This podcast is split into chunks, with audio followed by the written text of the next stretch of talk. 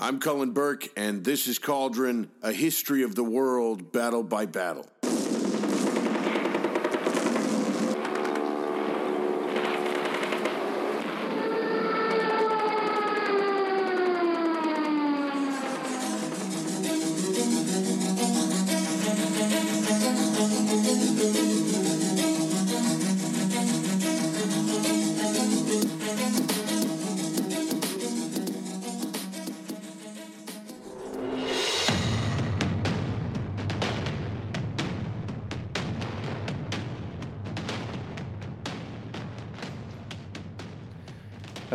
Thanks for listening to Cauldron, a history of the world, battle by battle.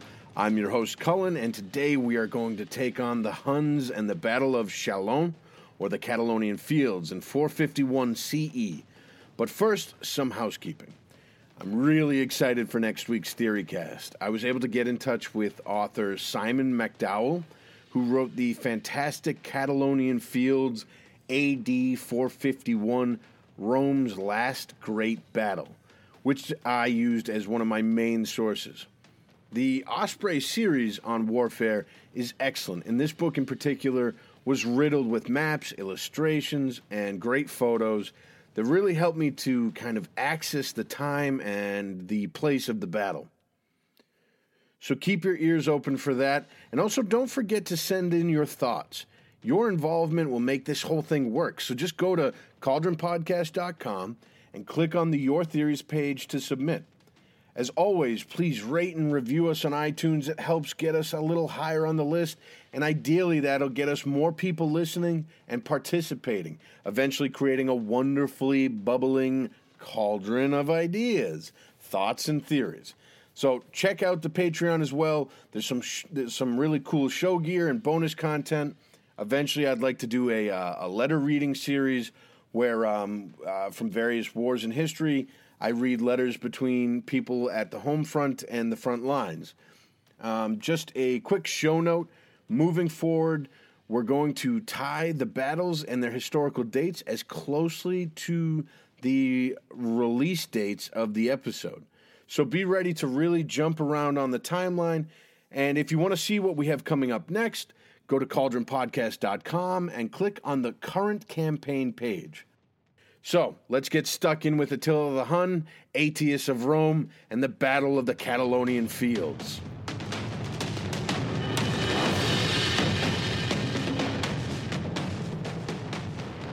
I've always loved a good nickname, but I've always wondered how people get them. What, what do you have to do to get a good nickname? History is littered with nicknames that range from the funny to the terrifying, uh, the, the awesome to the downright odd. You've got a Irishman Ulick of the Heads, came by his name in a fairly obvious fashion, collecting the heads of his fallen foes. It's unclear how Eystein the Fart came about his, but the lesson there is probably something along the lines of, uh, of become friends with the, uh, the, the people that tell your story. Uh, Vlad's son shared his father's tastes and was known as the Little Impaler. Louis XVIII was there to replace Napoleon a couple of times and was generally around to annoy the English, earning him the very passive aggressive title of the Unavoidable. The badass Georgia born Eugene Bullard would go on to be a jazz drummer, a boxer, a club owner, an Allied spy in World War II, and upon his return to the U.S., a civil rights activist, but he earned his nickname, the Black Swallow of Death, in the air over the Western Front. A good nickname can even tell a story. The Roman general and power broker Flavius Aetius has been labeled the last of the Romans, and one can almost imagine him running around in his toga, trying and for a time succeeding in putting out the brush fires of decay as the Western Roman Empire crumbled and collapsed around him. Nicknames can also evoke emotions and memories. Uh, the, the word Vandal comes from a tribe that sacked Roman cities and wreaked such destruction upon Rome that to this day the word Vandal means a person who deliberately destroys or damages public or private property. Which brings us to the word which would be used as a nickname for inspiring fear and hatred. During the First World War, a few British propagandists, while trying to whip up the home front and create a sense of dread for the German army, settled on a term everyone in Europe would instantly recognize, even though it had been 1,500 years since this particular group had terrorized the continent. The Hun was what most of Great Britain and her fighting men would call the Germans throughout the war. And finally, in what has to be the best example of how powerful and effective a nickname can be, we come to the warrior king, the most barbarous, mean, evil, and cruel horse lord ever to invade Europe proper from the east. Attila, the scourge of God.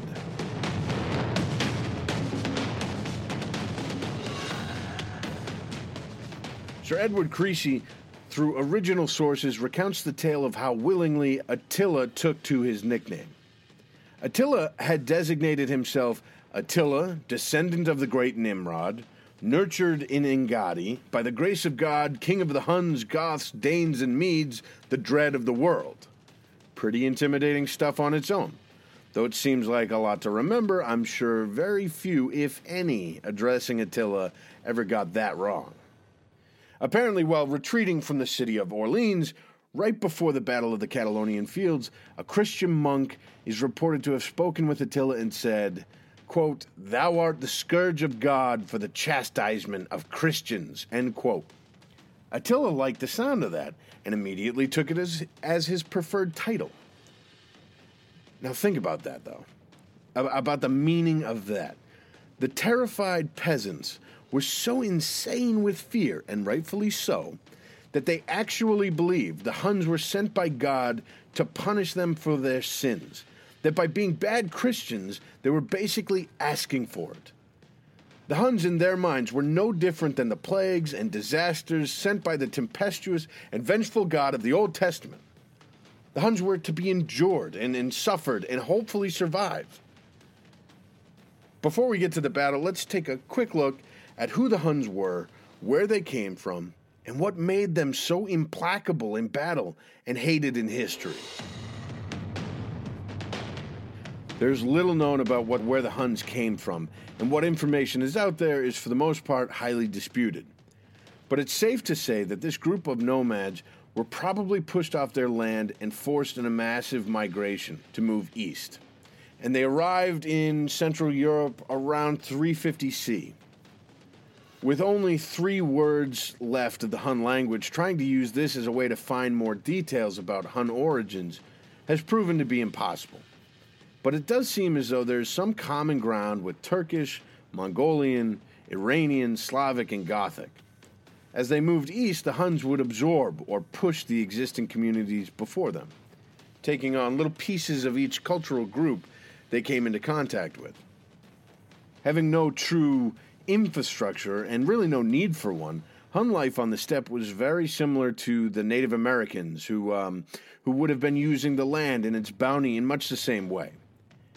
Typically, traveling and living in small bands of 500 to 1,000, these groups would keep a good distance between each other to ensure food supply and keep potential issues and infighting to a minimum.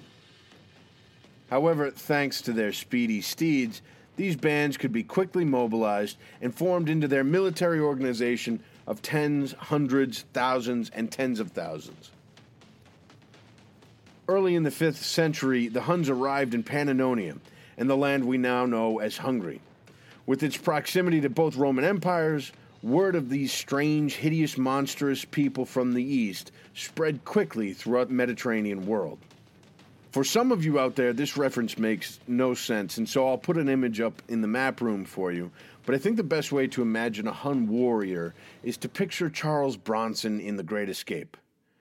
Tan and weathered, with Asiatic, intelligent eyes that have a way of giving away nothing of their owner's mind, but seem to take in everything they fell upon with hair that would have, in, in most cases, been jet black and slick with grime, almost as if the Huns were oozing oil from their very pores.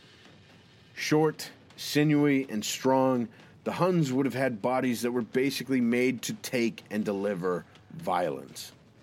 When the Huns first appeared in Europe, they would have been dressed in ratty, filthy animal skins that they would wear until the rags rotted off. And if you add the smell of each rider's eight to ten horses, a Hun clan must have created a stench almost as fearsome and as offensive as the warriors themselves. The Huns also practiced ritual scarification in the form of the blood tears.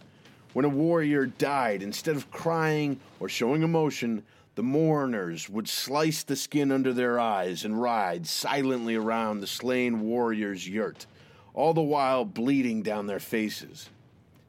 They also had the bizarre practice of cranial deformation, which is when, uh, much like the practice of foot binding in, in China, at a young age, a child's head is wrapped into a cone like formation.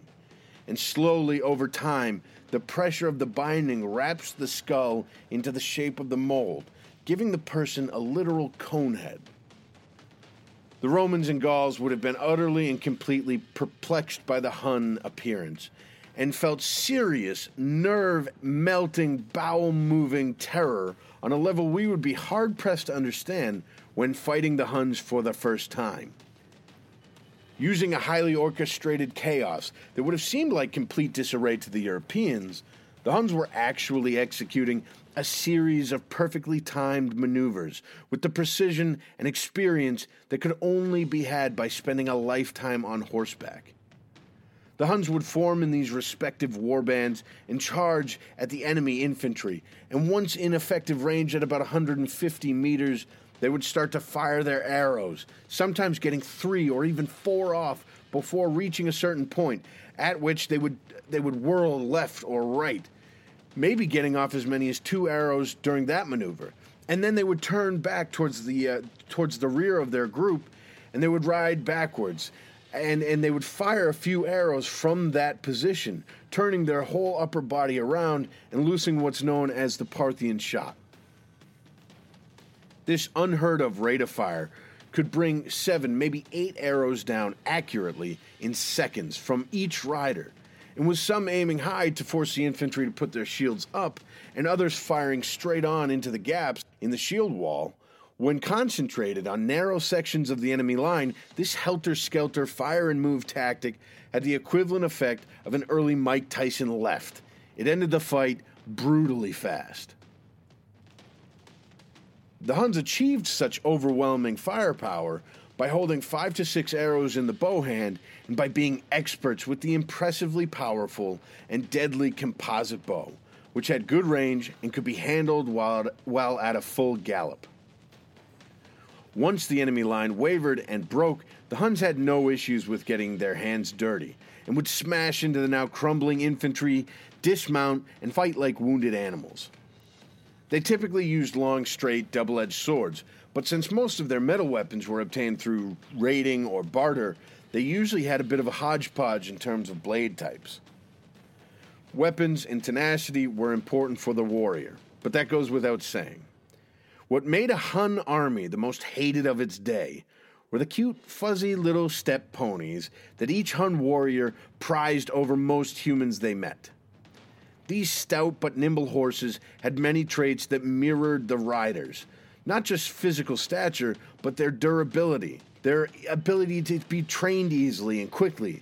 They were able to uh, bear wounds very well. And most importantly, given where they came from, they had an uncanny ability to withstand the elements. By far, their most important attribute when you consider the nomadic raiding lifestyle would have been the little pony's ability to fend for itself seemingly untouched by deprivation, and for the most part being able to find its own food and water. Probably the greatest testament to the usefulness of these animals is that a strain of that hardy breed not only exists today, but is just as important to the people of the modern uh, steppe as it was to Attila and his war warband. Now, how could an uncivilized group of steppe wanderers come to power and prominence in Europe while the Roman Empire still existed. What needs to be understood is that though it existed in name, the Roman Empire at this point in time was completely different from the Roman Empire of Caesar Augustus. Over the centuries, Rome had begun to decline due to a number of reasons uh, ranging from poor leadership, inflation, civil wars, to barbarian invasion and, and mass migrations. These last two being a direct result of Hun activity in the east. The Roman Empire was split when it became apparent that the empire had grown too large to govern effectively. And then Constantine the Great, recognizing that Rome was no longer the most important city in the empire, transferred the capital to Byzantium in 330 CE. As the Huns pressed and pressed the tribes of Eastern Europe, they in turn put immense pressure on the Roman borders, and gaps began to appear through which poured the so called barbarian horde. The Eastern Roman Empire, being closer and more obviously cash rich, suffered the first real blows, and in 378 CE, the Roman world was shocked to learn that the Goths had not only routed a Roman field army, but they had killed the emperor as well. Add to that the sack of Rome in 410 by Alaric and his Visigoths, and it became clear that a power shift was occurring. The main issue was an insufficient number of troops to cover the Roman border properly. So, as a compromise, Rome began making deals with the migrants and invaders from the east. Rome trained and armed them and employed the various tribes as legionaries on the very borders that they had just come across. This helped in the immediate by bolstering the armies available to Rome and keeping them viable as fighting forces. But in the long run, this kind of outsourcing would effectively end Roman military superiority. One of the other ways that Roman generals were able to deal with the dwindling number of fighting men was through what we would now call a defense in depth strategy. In fact, as this method of fighting developed from this point on, it would become the most dominant form of warfare in the Western world for the next almost 1500 years. What the defense in depth concept boiled down to was simple focus on fortifying and protecting centers of population, religion, and industry, as opposed to borders that, for the most part, were fairly arbitrary. And once a borderline was pierced, it, it allowed the invader free reign over the territory immediately behind it. Centralizing your resources helped conserve them and had the added benefit of forcing your opponent into making a choice. Run rampant and destroy the countryside, depriving both sides of resources, but making a siege impossible, or besiege the stronghold and risk defeat by disease, desertion, and possibly an enemy field army coming to the rescue. That last bit is the key to a successful defense in depth. The invader was naturally extending their lines of communication and supply, and the innate fear of being cut off by a roaming field army forced commanders to make hasty and often fateful decisions. Given Gaul's size, time to muster and collect an army often meant relying on the defense in depth method. And one of the great examples of this is given to us at the Catalaunian fields, where Flavius Aetius, through skill, ability, and luck, was able to hastily gather an army to fend off Attila's Huns.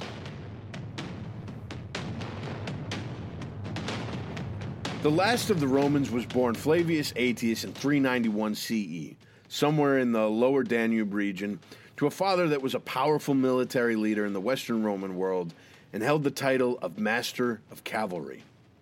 As a child, Aetius was given as a hostage to various tribes, which sounds worse than it was. In, in most cases, if the duration of stay was long enough and the hostage young enough, they would often bond deeply with their host nations, and it appears as though that's exactly what happened when Aetius became a hostage of the Huns.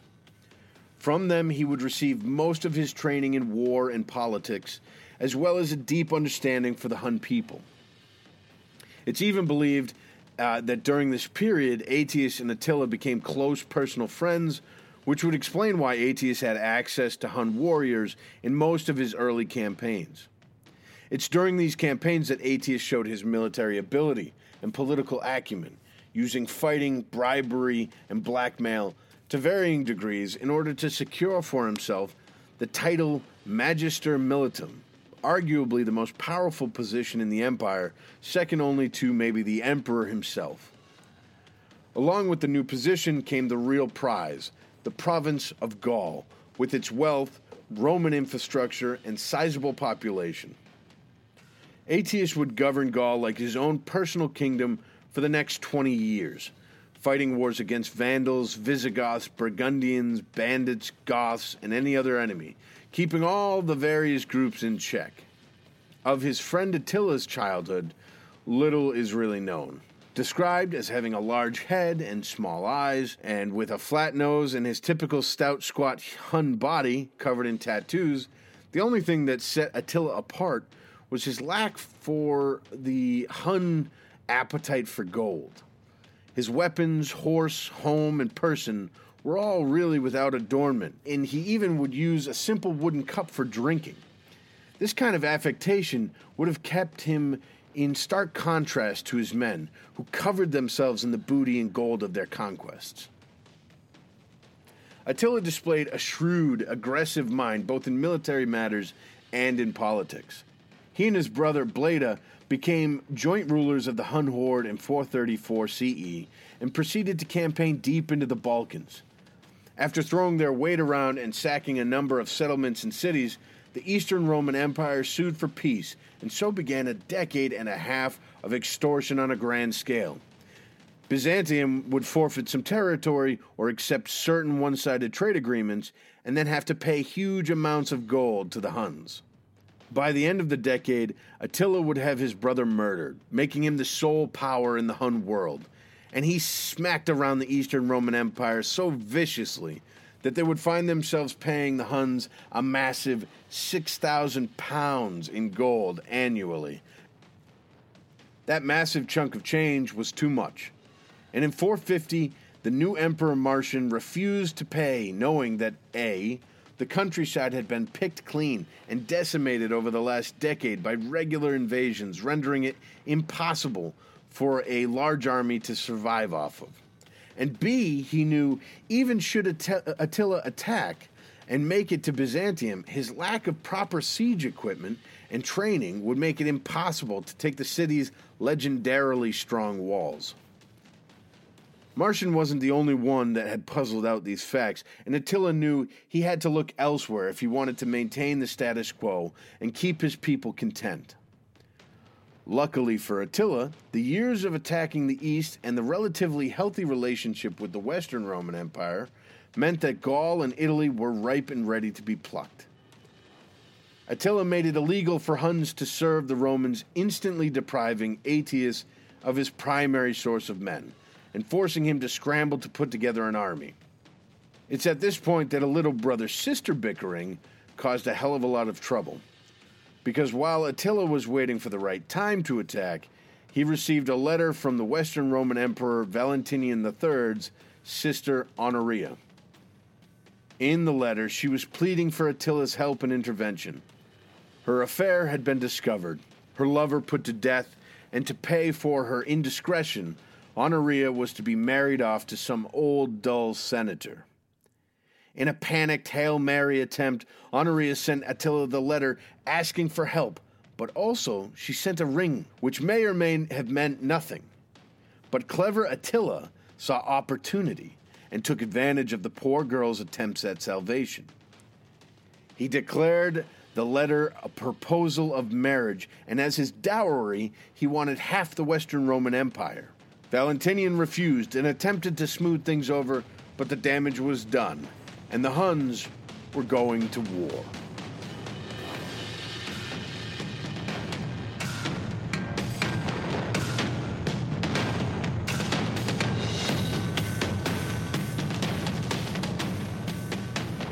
In 451, Attila's horde crossed the Rhine River. Attila needed to accomplish the destruction or capture of most major cities in northern Gaul, thereby rendering it worthless to continue to fight over or so destabilizing the region that Rome's allies would disappear and he had to do it quickly. Meanwhile, Aetius had to somehow get an army thrown together and hightail it north to find and smash the Huns in the field, knowing that the longer the Huns roamed and ravaged, the harder it would be for him to keep his own army and his own men supplied. In true Western fashion, Aetius needed to come to grips with the enemy army itself, not to maneuver around and play hide and seek until one side either went home or wanted to make a deal. After capturing Metz, it's hard to piece together exactly what happened, but the Huns apparently captured a number of large towns and cities, such as Reims and Strasbourg. We just talked about the Hun and their lack of expertise and experience with siege warfare, but it appears the ever resourceful Huns adapted and used disgruntled Romans or Greeks with knowledge of the techniques of siegecraft. That being said, their best siege tactic was still simple fear. And so, in most cases, uh, Huns would ride up to a city's walls and demand entrance for lodging, supplies, and some amount of treasure. If the city obliged, they would usually keep their word and treat the people humanely, knowing they might have to come back at some point. If, however, the city denied them access, the Huns would make it a ghost town, which had the dual effect of adding to their supplies and loot, as well as sending a message to the next town that they would request to enter. Dozens of cities fell in modern day Germany and France to the Hun army, but some were strangely spared. Paris, according to legend, was bypassed when St. Genevieve, a young peasant girl in the vein of Joan of Arc, used her prayers and leadership to rally the people and fortify the city. Whether this was divine intervention or not, I can't say, but I think Attila was keeping a close watch on his timetables. And instead of investing potentially time consuming cities, he had to move on to the next one. Attila's speed and reach is extremely impressive given the communications and travel issues of the time. This proves that Attila was an excellent strategist and he planned extremely well. From the crossing of the Rhine to the siege of Orleans, only two months had transpired. In southern France, Aetius had been able to cobble together an alliance of Romans and Visigoths, which is impressive given the decades of uneasy peace and at times outright war between them and Rome. Having settled in southern France, the Visigoths were a powerful Germanic kingdom. Not wanting the Huns to take too much power in Gaul, the Visigoths deemed it prudent to join up with Aetius's Romans and move north to Orleans, where they were supposed to meet up with the large band of Alans at Orleans. What happened at Orleans is fuzzy. It's possible that the defense in depth worked, and while besieging the city, the Huns got wind of a large Roman force coming from behind them, and so the Huns withdrew. It's also very possible that the Romans got there first reinforced the city, and presented a very tough nut for Attila to crack, who then decided to turn and leave. At any rate, Orleans stays in Roman hands, and Attila moves back towards the Rhine. As with most battles up until fairly recently, nailing down exact details is tough, and where numbers of men are involved, things get pretty dicey. Jordanes has the Hun army at 500,000, which is obviously impossible. Logistics rule that number out instantly, but to drive it home, each Hun warrior had 7 to 10 mounts, requiring significant grazing land, and nowhere in the line of the campaign was there enough open grassland for an army of 500,000. Probably one of the main reasons Attila divided his army in the first place was to ensure ample horse grazing for whatever Hun troops he had. Yes, 500,000 Huns raping Gaul is dramatic, but very unlikely.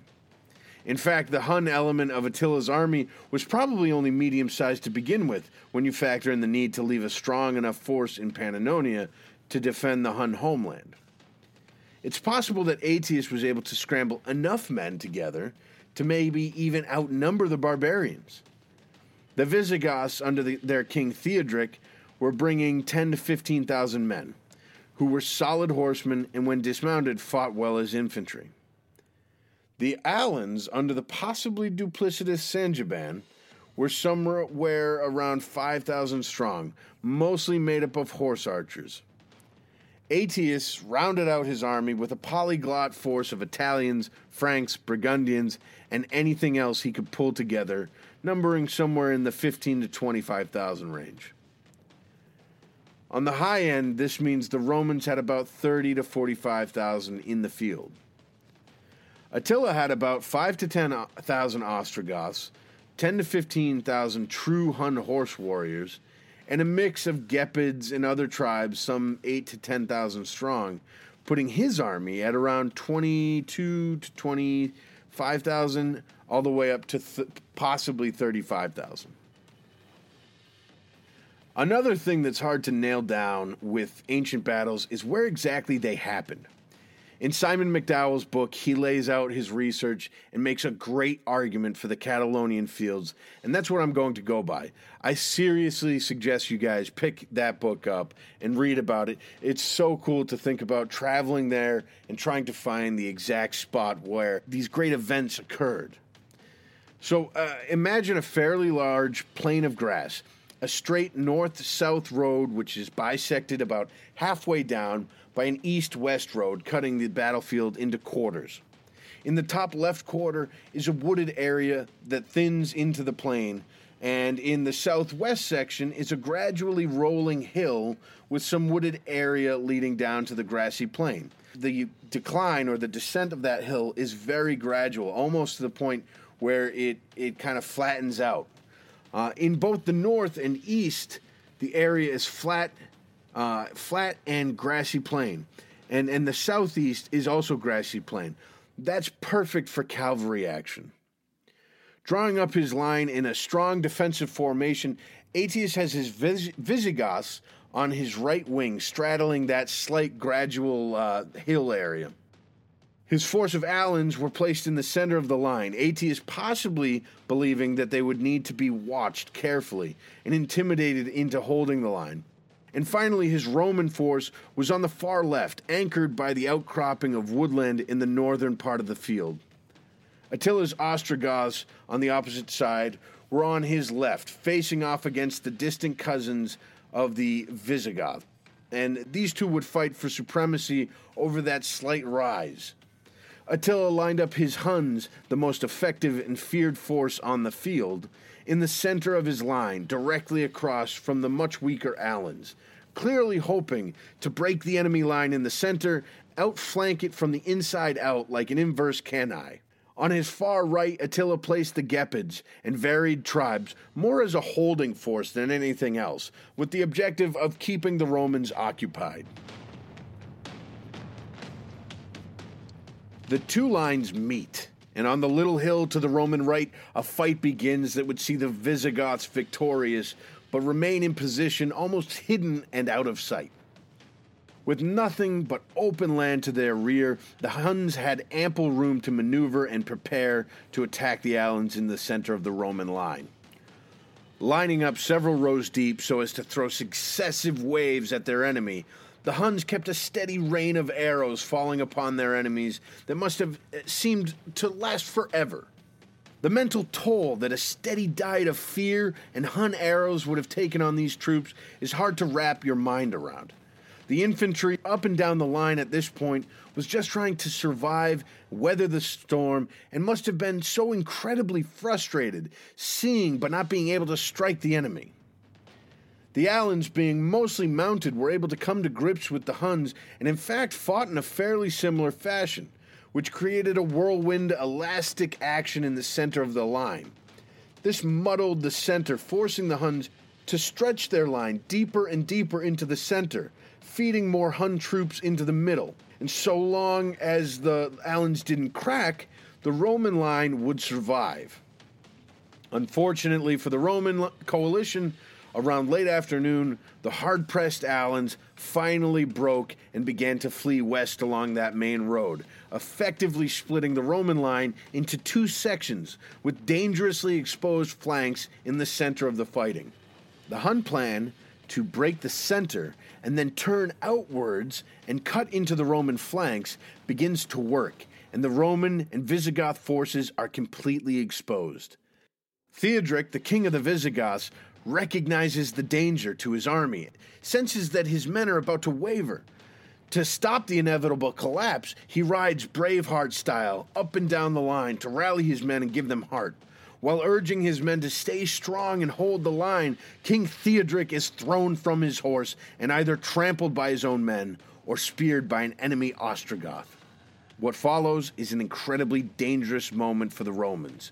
In all likelihood, their Visigoth allies would break. But ever the planner, Aetius had squirreled away a, a strong cavalry reserve in the woods behind the main battle line, and he chose this moment to send them in to cap off the Hun success in the center. The Roman cavalry, now fighting a tired, weaker Hun force, was strong. The exhausted Huns began to falter, and the battle line starts to stabilize. At this moment, Thorismund, the son of Theodoric and the new king of the Visigoths, in command of those troops on the hill to the Roman right, drives his enraged and vengeance seeking men down upon the left flank of the Hun army, crashing into and crushing the enemy as they go. While all the exciting stuff is happening in the center and on the right end of the Roman line, the Roman left holds fast against the hard fighting Gepids and is able to keep its position. Instead of rolling up and being totally destroyed, the Hun army is able to keep formation as it falls back and by night has begun the process of withdrawal. Through a system of fire and move, the Hun forces are able to make it back to their camp or wagon crawl, a form of uh, field fortification. Both sides make camp for the night, having lost a large amount of men for the time, probably between five and ten thousand each. Also, both armies must have been exhausted beyond modern understanding of what that word even means.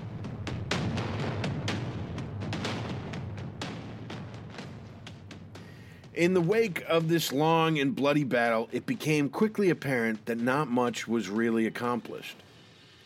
Attila returned home with less men and material, but was not pursued or destroyed, which is believed actually to have been a very shrewd play by Aetius. Knowing the Visigoths had actually won the day, he urged their new king to return home to press his rights as king, and in so doing got rid of a potential ally turned enemy threat.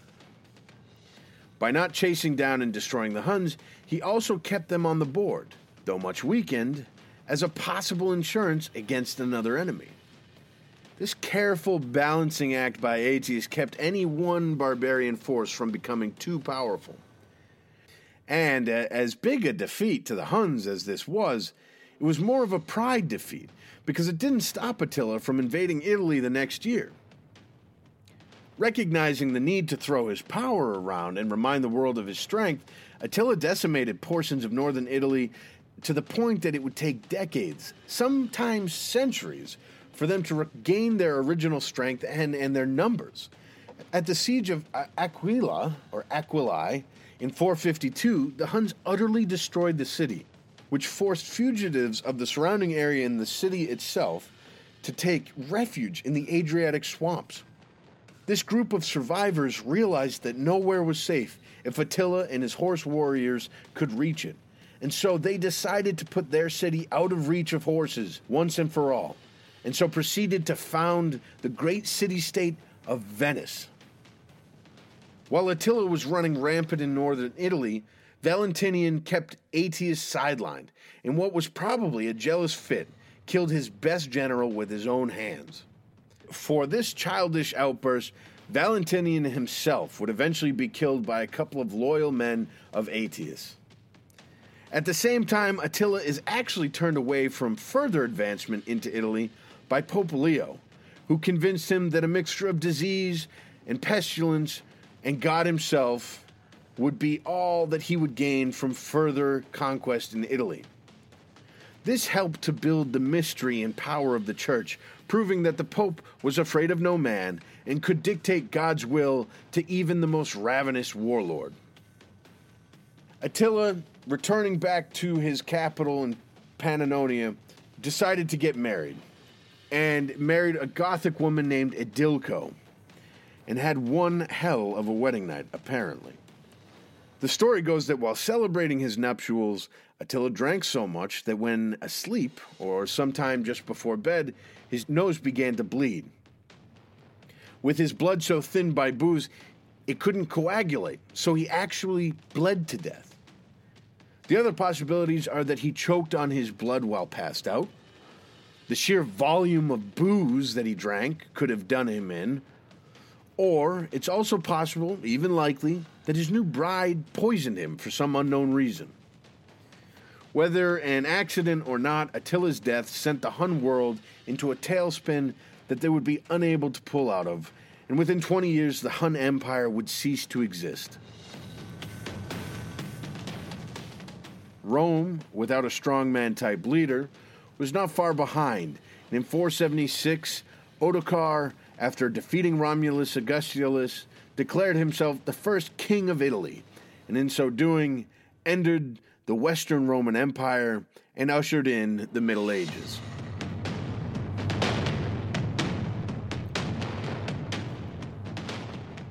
Food for thought when you send in your theories.